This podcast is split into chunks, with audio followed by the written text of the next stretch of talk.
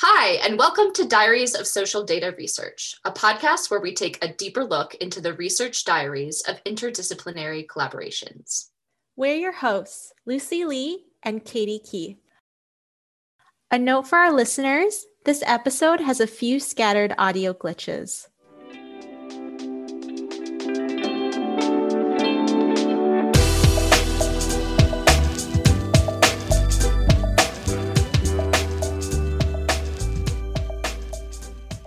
Hello, welcome, and uh, we're very excited today to have two really distinguished scholars as our guests on this podcast. So the first is Lauren Klein, who's an associate professor in the departments of English and Quantitative Theory and Methods at Emory University. And at Emory, she directs the Digital Humanities Lab. She's the author of the books An Archive of Tastes: Race and Eating in the Early United States, and with Catherine D'Ignazio, Data Feminism. Our second guest is Sandeep Soni, who's a PhD candidate in computer science in the School of Interactive Computing at Georgia Institute of Technology. His work spans computational social science and computational humanities and has involved modeling the social dynamics of language change. Welcome both Lauren and Sandeep.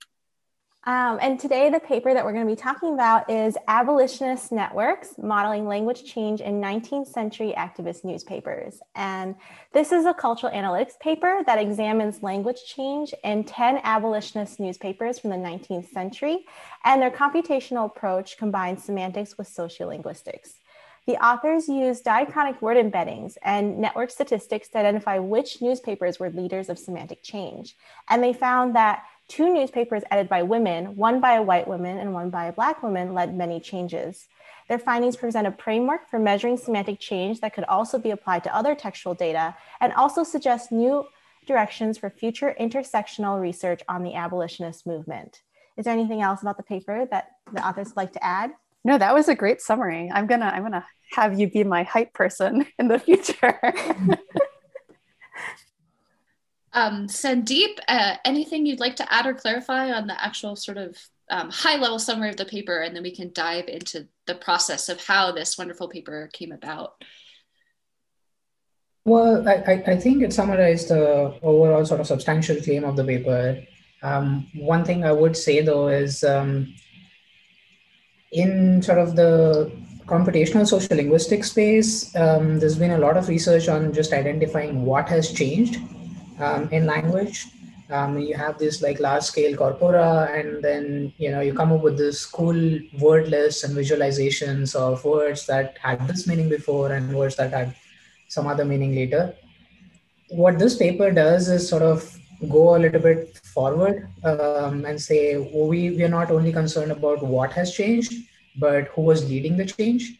Um, and that's sort of an interesting question to ask in itself, because then you get to the social side of change. Um, and um, so this is, you know, like one of the papers which um, which does this for semantic changes. Um, I think I haven't seen um, other work of this kind. Great, yeah, and I did find this really fascinating that you're you're combining really rich, um, you know, sociolinguistic modeling with a very interesting specific substantive question. So uh, I'm curious if you can talk a little bit more about where this idea come from, came from, where were the, the first sparks that there might be something here? Um, and then how did you grow from that? Yeah, I mean, maybe I'll take that one because I've been there for a long time. I mean, the first sparks of this paper started in twenty thirteen or twenty fourteen or something like that, but it connects actually to what Sandeep was saying about this sort of going beyond sort of standard large modeling approaches that just sort of take a big data set that is chosen because it is big and just sort of sees what is out there. You know, this project really began as a co- uh, collaboration between me and Jacob Eisenstein, who's the third person involved, um, who's not here at this minute, because we wanted to, we, we both started as Georgia Tech faculty the same year. We met each other during sort of orientation type activities. Um, and we just really liked how each other thought. And from the very beginning, we wanted to do research that advanced question, active questions in both of our fields, right? And I think a lot of the time with collaborative research, you get work that tilts more towards one side or the other, where you're, you know, you meet up with someone and someone says like, oh, here's the standard modeling approach that you can apply to your interesting data. Or someone says like, oh, I have this really, you know, interesting new bespoke whatever model. I just need some data to test it on. And we, from the very beginning, wanted to make sure that it was both data that would answer interesting questions for me and some sort of computational approach. And there was a big question about what that might be, um, what the approach would be, but that would also be interesting for Jacob. Um, and maybe I'll stop there because there's a lot of different ways in which I, what happened between twenty thirteen and now, a lot of things happened. Mm-hmm. So when did Sandeep get pulled into the project? Ah, ah yes. Um, yeah, so I can, I can tell you sort of my journey um, where I gravitated towards this project. Um, I had an internship uh, at U S C um, a couple of years back. Um, and I got very interested in semantic change um, during that internship.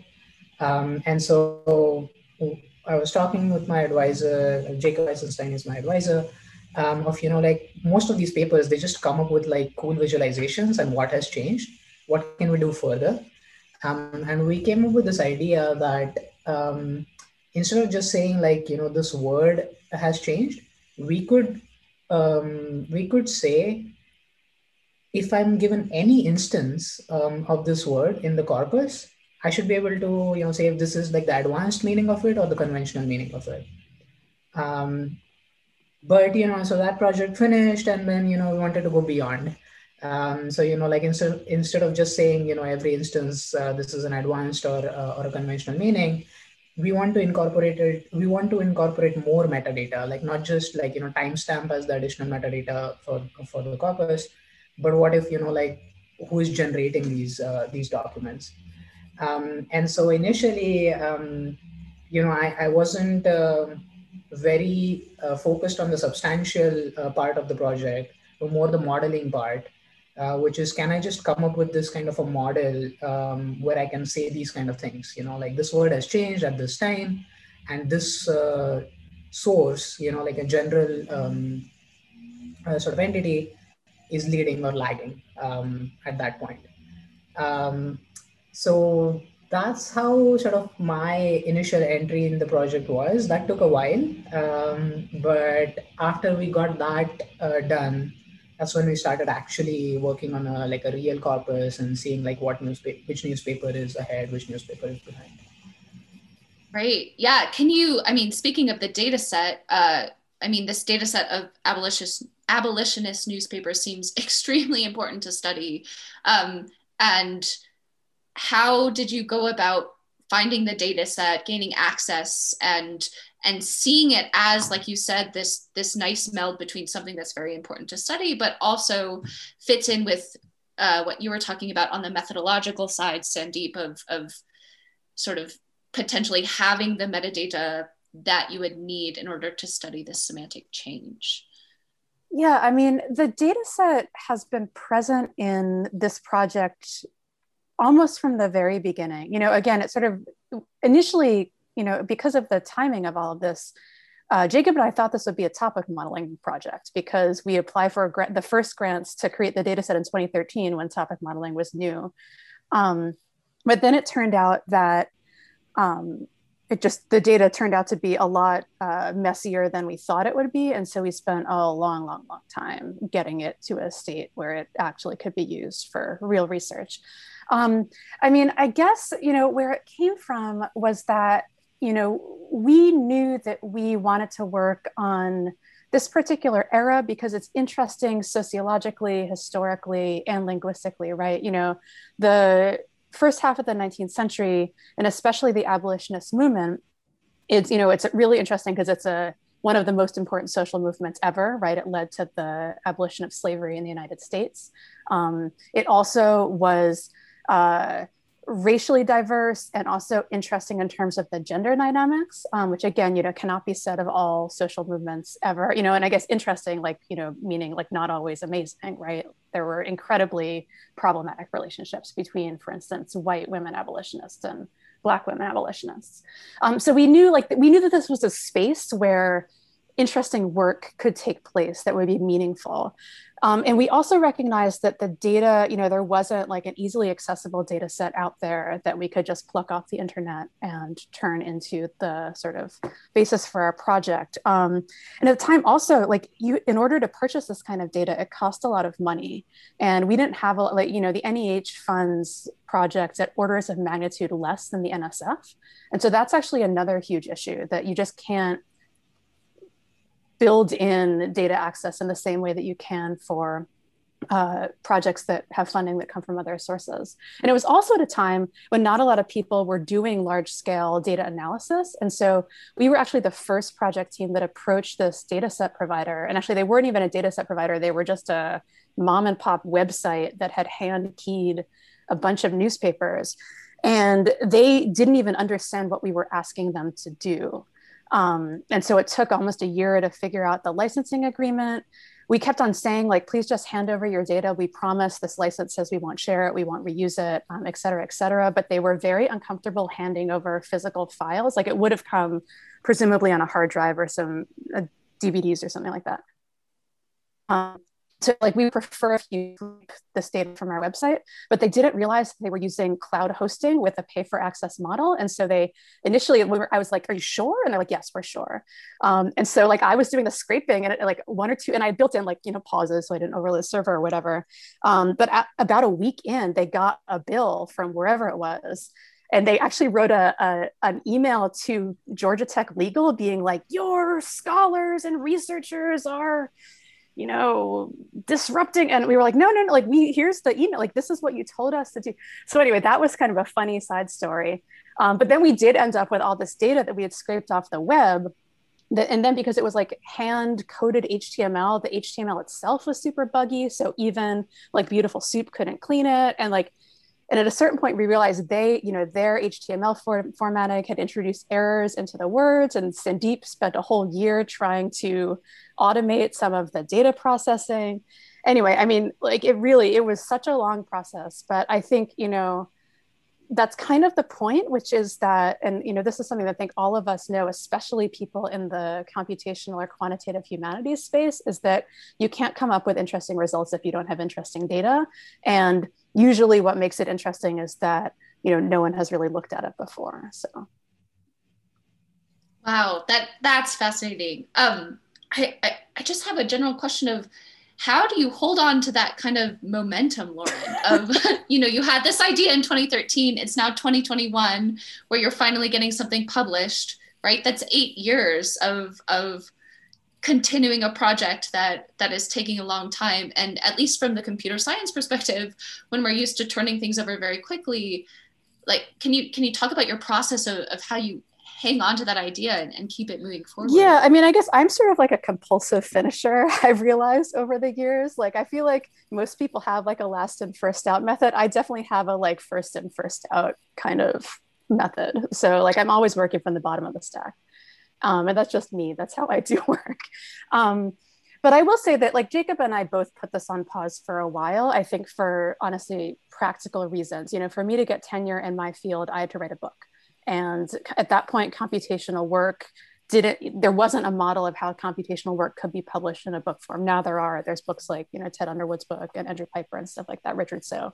Um, but at that point, it was very clear that I had to write a traditional scholarly, scholarly monograph, and that took some time. And Jacob, meanwhile, you know, he was being evaluated on grant money, putting through PhD students, you know, all these kinds of things. And like I said before, N S F, I mean, N E H grants are not compelling to Georgia Tech P and T committees, you know, who count in the millions. Like, these are like tens of thousands of dollars, right? And so it just didn't make sense for him practically. And also you can't, they're also not multi-year in many cases. You can't fund a grad student. I mean, there's all these kinds of disciplinary uh, constraints that make this type of work really, really hard. And it's a kind of work that really does need to be a labor of love, because institutionally, you know, it's, it's, we're not at a place where it can be supported, with very, very rare ex- exceptions. Um, So we just sort of kept it in the back of our minds. And, you know, we always knew that this was a really generative data set. And we have published over the years with, you know, other work on this project. We had a whole visualization spinoff project that we did for a while. Um, but I think the good thing now is that now that we do have this really nice and clean and very um, sort of accessibly marked up data set, like we can use it pretty easily for a lot of different things. And I've done that, like some of my other work that I've done on my own has also made use of that. So I noticed that there's um, a workshop paper that also came out of this work called Correcting Whitespace Errors in Digitized Historical Texts.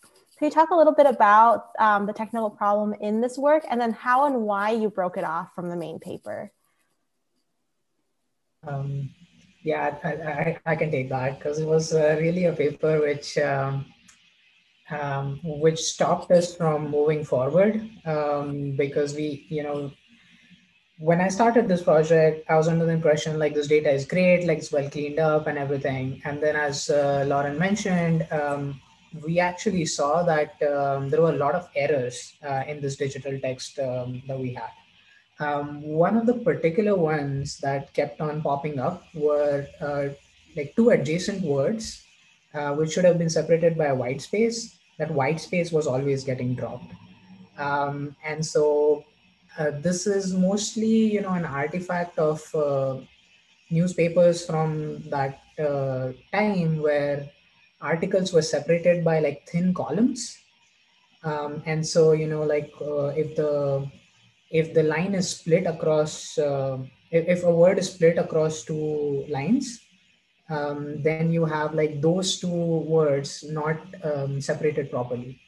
Um, and even though the, even though there were volunteers who like keyed in uh, this data, uh, that error still existed. Um, and so we used to see like crazy words like, you know, senator admits, like being just one word. Um, And uh, that that meant like, you know, reduction of uh, genuine words, but it also, you know, like these words then appeared in different contexts and our model always used to say like, these are the words that have changed. Um, so without correcting that, we would not have been able to come up with like a proper list. Um, so, you know, like, but also, you know, we didn't want to make, you know, some like very fancy uh, sort of modeling approach to uh, solve this problem. So we just came up with like simple n-gram language models uh, to see whether the probability of seeing these words within the context uh, that they appear in um, is greater when they are split or, um, you know, when they're together. We did this for every word and then, you know, like um, using some sort of like simple uh, heuristics like that, we were able to eliminate all of those errors. Well, not all of those errors, but Um, um, it was pretty accurate, right? Like in the nineties. Yeah, um, yeah, it was surprisingly accurate. Um, but I guess, you know, like um, there's still a few, but then, you know, their frequency is not as large as um, as the ones which were uh, usually merged.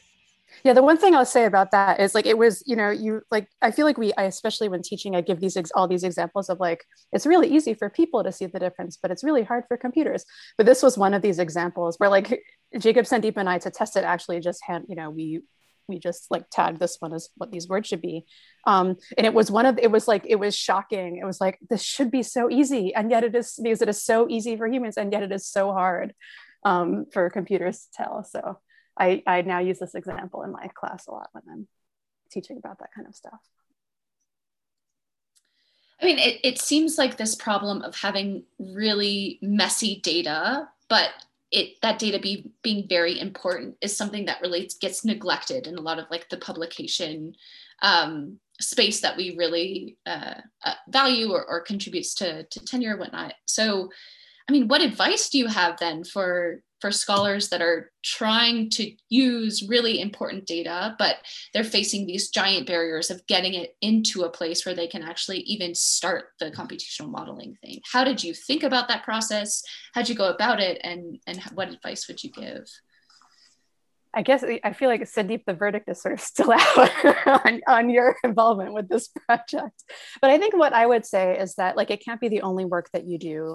Um, And I think you need to be really strategic, like that white space errors paper, and of spinning off the projects along the way that do lead to publications and opportunities for getting the project, if not the final publication, in front of people. I know that, for instance, Jacob also ended up teaching with this corpus a lot in his N L P class at Georgia Tech. Um, And so that was another way it became useful. But the thing, I mean, the the the thing is that, like, it, the end result is that it, and you know, it's worth it, right? Because it leads to interesting research and meaningful research. And, you know, we're just gonna, I feel like now we have this mentality where, like, most things are kind of low hanging fruit because these approaches have not been applied to any data set. And so as long as you can just sort of hook up the new approach with some sort of data set, you have something interesting to say. But that will not be true always. And I think as, like, more of the, at least the nerd world, is realizing now, there are a lot of problems with just going to the first data set that you find, right?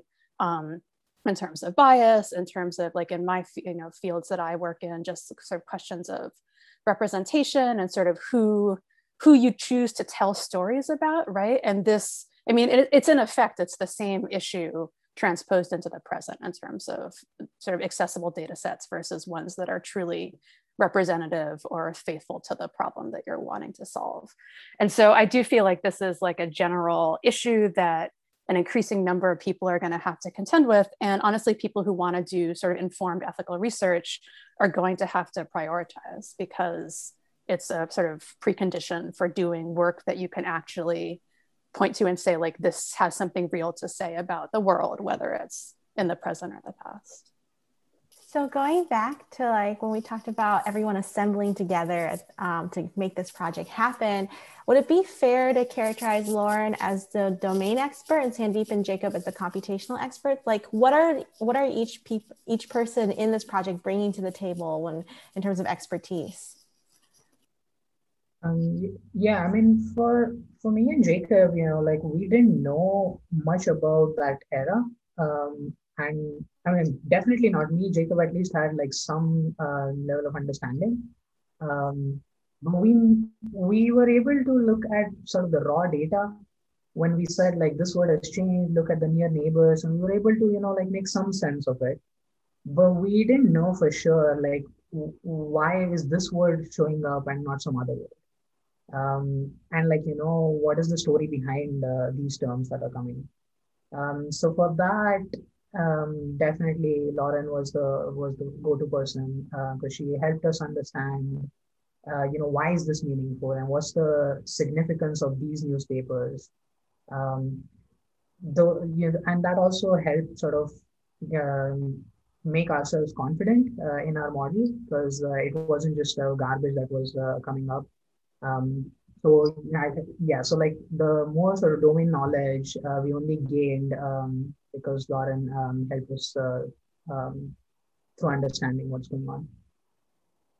Yeah, I think the only thing that I would say to add on to that, like, that was definitely most the a good characterization of this project, but I feel like in general, sort of technical knowledge versus domain knowledge is not a binary, right? And that different projects invo- always involve a different balance of, you, sometimes the same people contributing sort of different levels of expertise to different parts of the process. And I think that that's also, that, like, I feel like that's a really important thing to recognize for collaborative research. And that's not, like, sort of a lesson that I've learned as someone who does my own technical work, but who, like, I don't have a P H D in C S, right? Um, and so that I definitely can sort of go up to a certain point on my own, but then when I need, like, a more custom thing or to understand some sort of, you know, math that I wasn't trained in, I definitely need other people either to explain it to me or to, like, do that part of the project um, with me involved uh, sort of more peripherally at that point. But I think that, you know, I don't know, you know, how many of your listeners are coming at this from the, the humanities perspective or from the sort of more qualitative social science perspective. But I feel like sometimes you can feel, I think it's important to realize that, you know, both that there's, like, a lot of work takes place in the intersection of, like, you know, me sort of, even if I can't go, like, implement a concept that we talk about in a meeting, like, you know, the next day, I understand conceptually what we're after by trying to capture that particular aspect of language. And that's something that you sort of learn through these collaborative processes. And then at the flip side, like, on this project, I did, like, close to none of the implementation work. And there were times when I was like, oh, I really am just the domain expert. I don't feel amazing about that role, because in other projects, like, I'm the technical person, right? Um, but I realized that, again, you know, it's constantly, like, it's not a universal role that you play always. And you're always adapting to the strengths of the other people on the project and trying to figure out which roles you can play, you know, in relationship to other people, the other people, the actual people, right, who are involved versus, um, you know, who you might think yourself to be or what you think your own expertise is. I mean, it, it sounds, Lauren, like that's really an art of trying to figure out where you fit versus with your collaborators, slash, how do you think about when is that point where you decide I need to bring on someone else? Or, you know, this this wonderful abolitionist network uh, data set, at, at what point, like, did Jacob start at the very beginning with you on that? Or, or did you decide at some point, oh, it would be interesting to have a, a computational person, right? How do you, how do you navigate those trade-offs and decisions? I mean, I think that like, that's really the, sort of what I, a different version of this, what I was trying to say before, which is like, even if you're the domain expert to do this kind of work, you need to understand what certain methods can get you, right? In order to sort of conceive of the project. And so the reason why we chose this abolitionist newspaper data set was because Jacob, for a very long time, has been interested in questions of language change and sociolinguistics more generally. And I was like, okay, where can we find that kind of stuff in the time period that I'm trained in? And, you know, I do a lot of work. Some of my other work is on like letters and, um, you know, in an earlier era, but like smaller data, fewer people involved, even the, like the, the chunks of the text are small. Like we just, we were like, we, we, we had to think a little bit about matching the kind of research question to the kind of corpus or data set that would sort of have interesting angles. And then I think it was also important for me to be able to say something, you know, like sure new, but something that mattered to domain experts, right? Like the other computational work is that if you sort of have a general sense of the time period, and you can certainly make these sort of large scale claims about, you know, all novels published in the nineteenth century or whatever, that may not be something that scholars who study individual no- novels of the nineteenth century care about, right? And so to me, it was like, okay, well, what do scholars of the abolitionist movement, like, what do they care about right now? What are the open research questions? And it definitely has to do with questions of Black leadership in the movement and the way in which those leaders have been erased from the both sort of the historical record, then also sort of how the story has been told thus far. And so I was interested in the very beginning about how we could use computational methods to try to like draw out or amplify some of these contributions, which again, like the qualitative scholars have been telling us are there. You know, they've been saying like, look, like these white abolitionists get all the credit, but Black abolitionists were, you know, they were doing the work. We just don't have the textual or historical record of it. And so that question of like, is there evidence, is there sort of refactored textual evidence that we could draw out that would lend credence to this larger scholarly project of trying to sort of correct the narrative essentially of the nineteenth century. So I don't know, that's sort of, that's a little bit off course, but anyway, um, yeah. But it does sound like you you did have to really work to find this sweet spot for, for this collaboration to go forward and for all of you to have pieces that mattered for your domain expertise. And um... yeah, and the, I guess the point, like the, the quick point is like, and that's hard and it takes time, right? Yeah.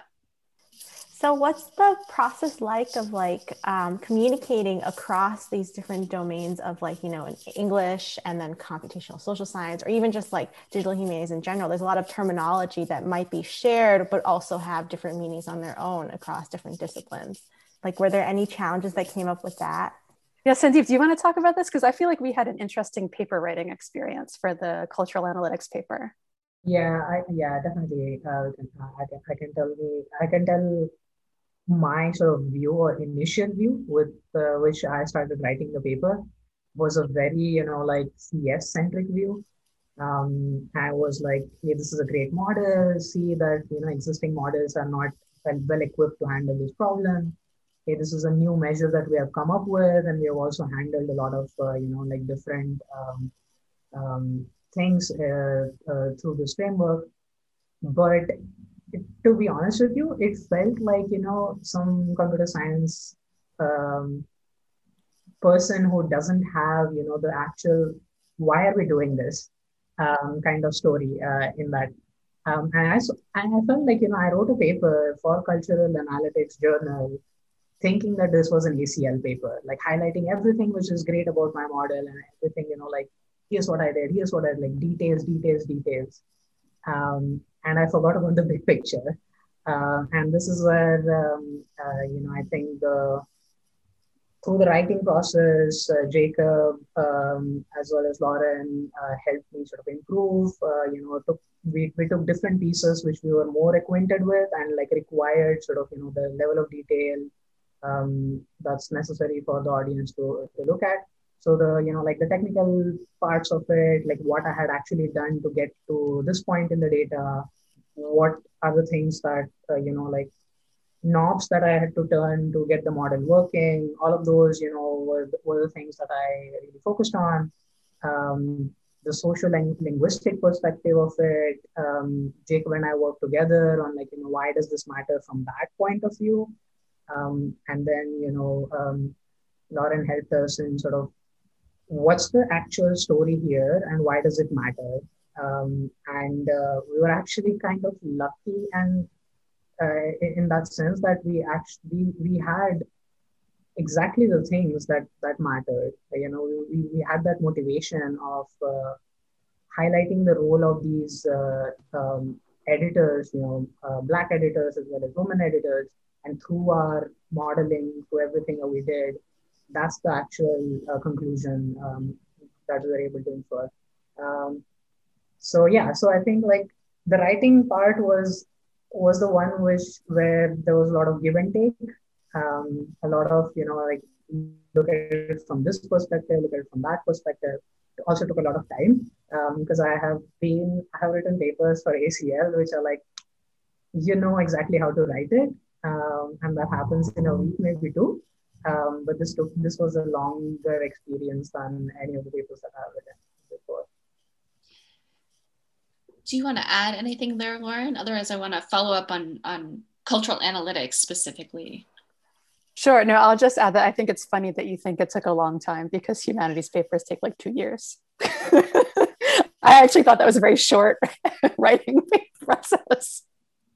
Um, I have I have actually um, seen papers written in like two days um, for A C L, and I think like uh, in uh, In, I think in A C L community, everyone's like super proud of it also um, when they when they finish writing the paper in like a really short time uh, and not just one paper, like multiple papers. Um, so from two days, I think for like, I think I, I don't know, we, we, we must have done like three months, um, two or three months of writing this paper. Um, that was a big leap for me at least.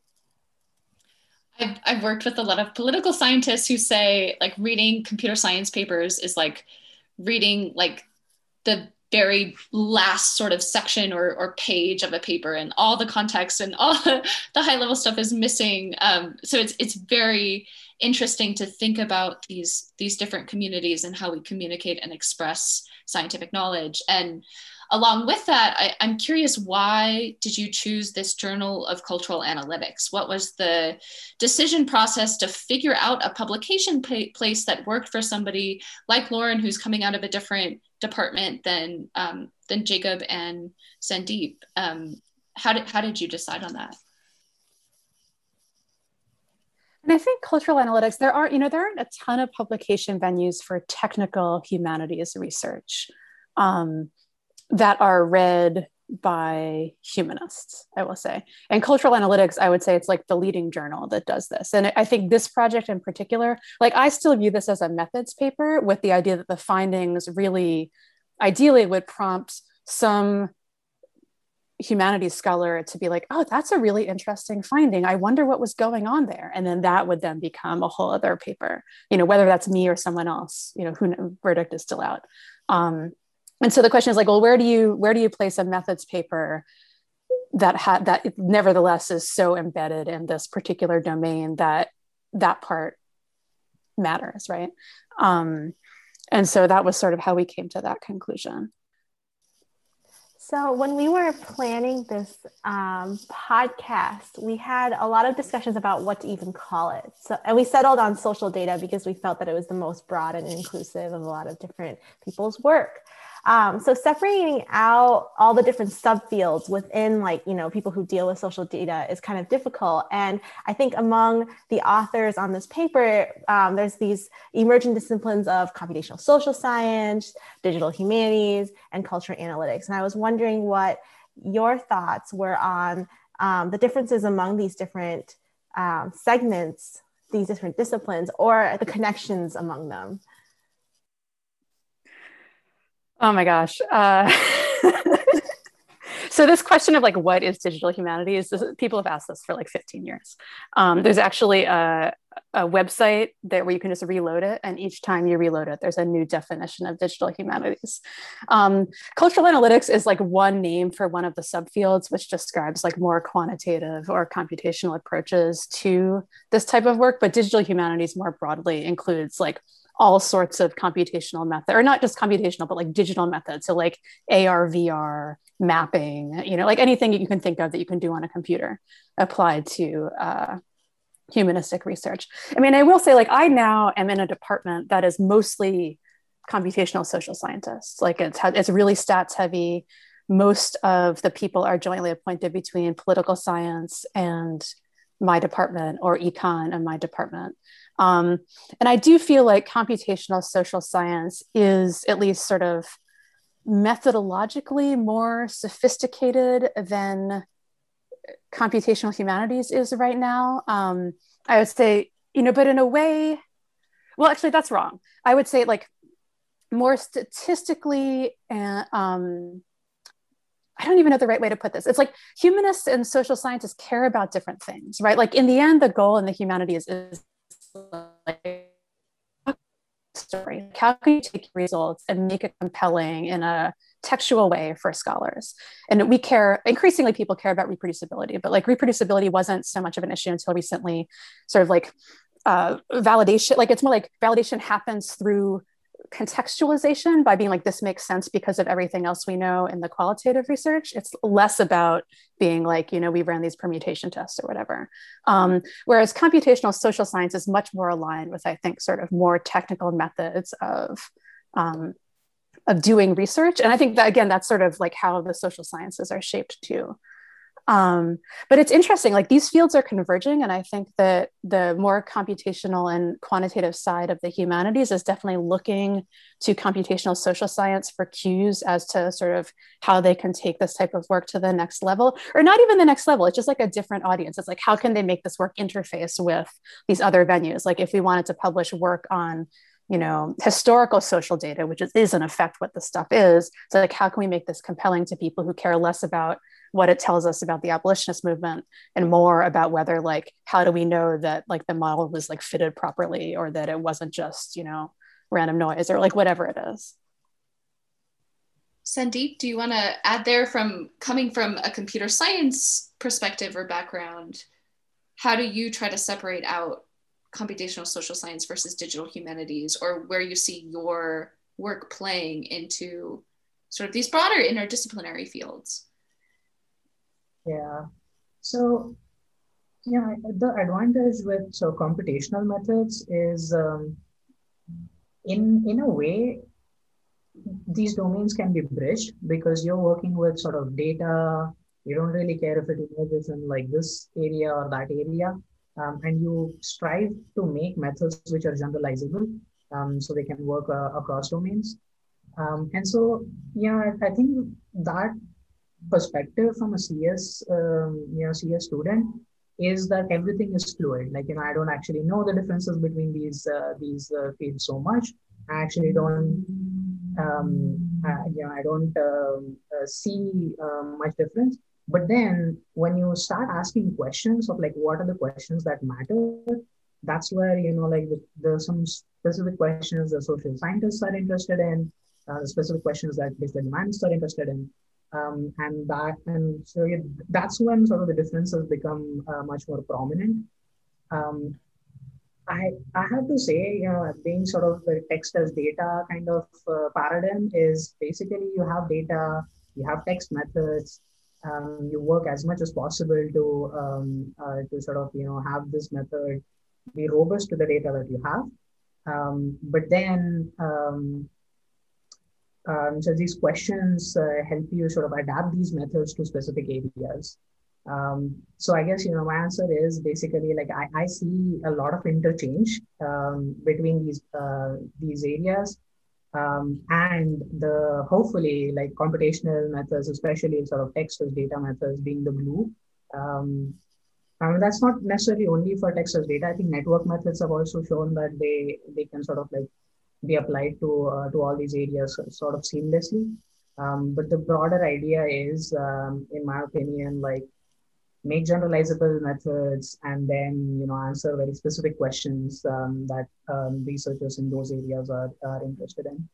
I mean, I, I think that's a really nice um, combination, right, of, of why probably this project worked is because you are complementing each other so, so well. So I, I wonder if you have or can speculate about, besides, you know, Lauren meeting Jacob at a uh, a faculty um, event, uh, how do you see these sort of collaborations forming in the future, or how would you like to see them formed in the future? Um, well, I can I can I can give you my take. Um, I think, you know, from again from like a N L P person, um, what I really like is N L P methods have shown a lot of, you know, like promise over the years, at least from where I started. Um, before, you know, when I was a master's student, everyone was really focused on topic models. Now, like everyone is doing this large scale language modeling and that. But when it comes to sort of evaluation, we are very focused on like N L P task level evaluation. And we only uh, are able to say, oh, our method works, or this is a new model, when we show like some improvement on a specific task that our community uh, is really interested in.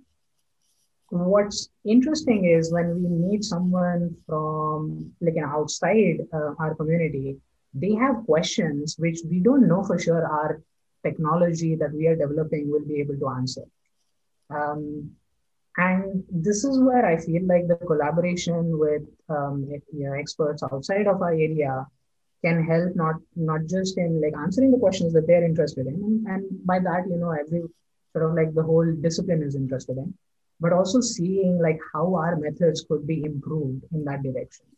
Um, and there are all kinds of, you know, like even for this paper, um, we had to do a lot of, you know, what are the confounding variables? How do we control for that? These are the questions that our community like doesn't face all the time. Maybe, you know, some some computational social scientists, uh, researchers uh, in our in our community would face that kind of issue, but not always. And so going in like, you know, outside the discipline a little bit will help in advancing um, um, our field a lot, uh, a lot more, uh, in my opinion.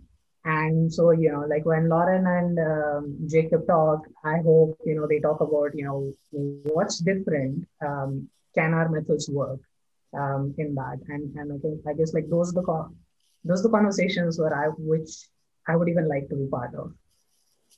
I love that. That's such, wow, we should just end there. Um, okay, so first I need to set the record straight. Jacob and I first met at a dim sum where that he went to because he was staying in an Airbnb, and the Airbnb host uh, was like, hey, let's go eat some dim sum. And so he went, and we ended up sitting next to each other. And it was like one of these weird things where it's like, what do you do? What do you do? I'm a professor of what? Uh, you know, just computer stuff. What kind of computer stuff? I work with language. Okay. Anyway, so like that kind of thing. Um, so that's actually how we met. Um, but then the second thing, I love this idea of this like sort of being privy to conversations that Sandeep ended on, um, because I think that, you know, ultimately these kinds of collaborations come from like mutual respect and interest for what the other person does. And I think that's how you find out what the interesting questions are and how you sort of keep going, even though there might not be some sort of like clearly defined output from the very, very beginning. And so in general, I mean, this really has been my approach to collaboration. It's like, I just, I have conversations with people I think are interesting and smart, and I think I would like working with them well before we figure out like what the project will be that we're going to work on. And I think over time, like you sort of, you know, when you have a good project, right? And you also know when you don't yet have a good project. And so I think the key is to like give yourself that time to figure out what each other's field is doing, um, build a personal a personal relationship, you know, so that you're like sending each other interesting stuff, so that when you do come up with the idea that you know is like the project with your particular strengths or interests in mind, like you can just like you're ready to run with it. And I feel like that's been borne out. The success of that has been borne out a lot for me. Um, although admittedly not as quickly, I think, as academic timelines often require. So I'll caveat that. Mm-hmm. I'm curious, like after you submitted the paper and you wrote it for Cultural Analytics, what was kind of like the feedback that you got from other researchers or the reviewers? Um, what was that feedback and how did you respond to it? And how did you kind of balance maybe interdisciplinary um, differences when doing that?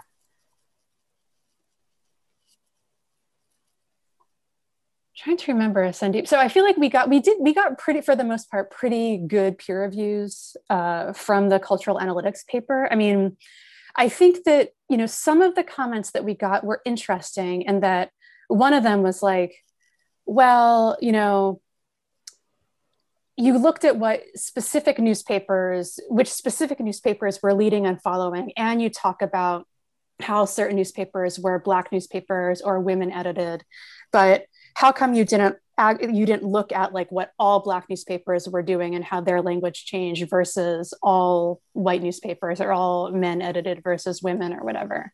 And we thought about that, you know, and that and it was it was interesting because it was both sort of like a technical reason why we couldn't do that, because we would have had to generate rerun the project from scratch, which would have been long and annoying.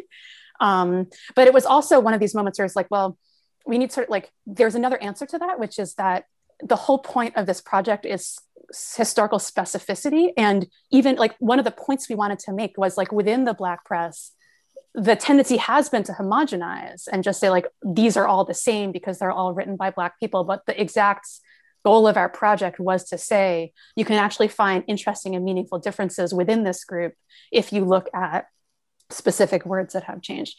And so that was sort of like an interesting moment of like a sort of technical and historical convergence in response to the peer review, where we had to articulate both for technical reasons and for sort of theoretical or historical reasons why we weren't going to do a change that was suggested. I don't know, Sandeep, if there's other stuff that comes to mind for you. This was, this was the one that I also remember, because um, I think we had this discussion after we saw the reviews that um, there are really like two perspectives of looking at this research. We wanted uh, the more granular perspective of uh, focusing on every newspaper individually, but then um, other um, reviewers um, um, were also interested in like the more, even more aggregated view um, um, of the data and how our model would be able to Um, I just hope with that, but like what would be our model's uh, inference at the end of it. Um, but, you know, the motivation uh, with, which we had was zoom in like at the level of every every individual newspaper so that we can give them the credit um, that, that they you know, might have lost.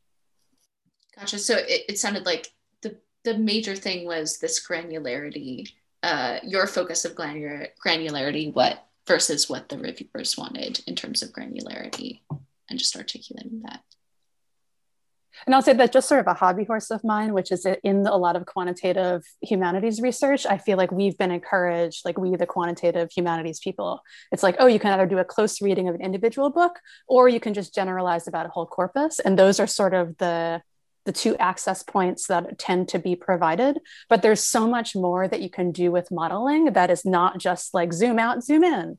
And one of the things that I really try to do with my work more generally is show how these models can really complement a whole lot of different questions that go beyond just like, let's look at some trend line across one hundred years kind of thing.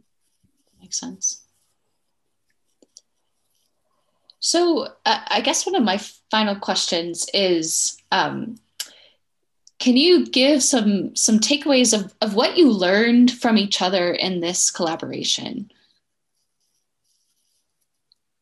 Either positive or negative, but uh, sort of sort of what what are you coming away from this collaboration with? So um, yeah, from my perspective, like when I started working on language change, a lot of research was on like social media data. Um, and I actually wanted to move away from that a little bit. Um, this was, this project and project before that were sort of my ins in understanding like more core issues with certain disciplines and how I saw myself like working in those areas and like how I could help.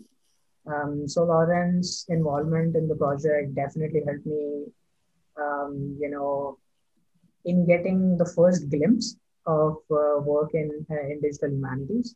Um, and going forward, hopefully now we have the momentum, um, hopefully we'll be uh, able to do much more. Um, that being said, um, we also want to um, do more, uh, um, what like, uh, not just historical, um, um, we work on historical data, but more sort of recent data also. And hopefully now we also have the modeling framework that um, um, that will help us uh, work on like more recent applications. Um, but I think like really getting, you know, like getting to know the important questions that are asked in, in, in digital humanities, the kind of, uh, you know, the story that um, actually needs to be told. Um, those, are, those are definitely things that, um, that I take away from, from this project, uh, collaborating with Lauren.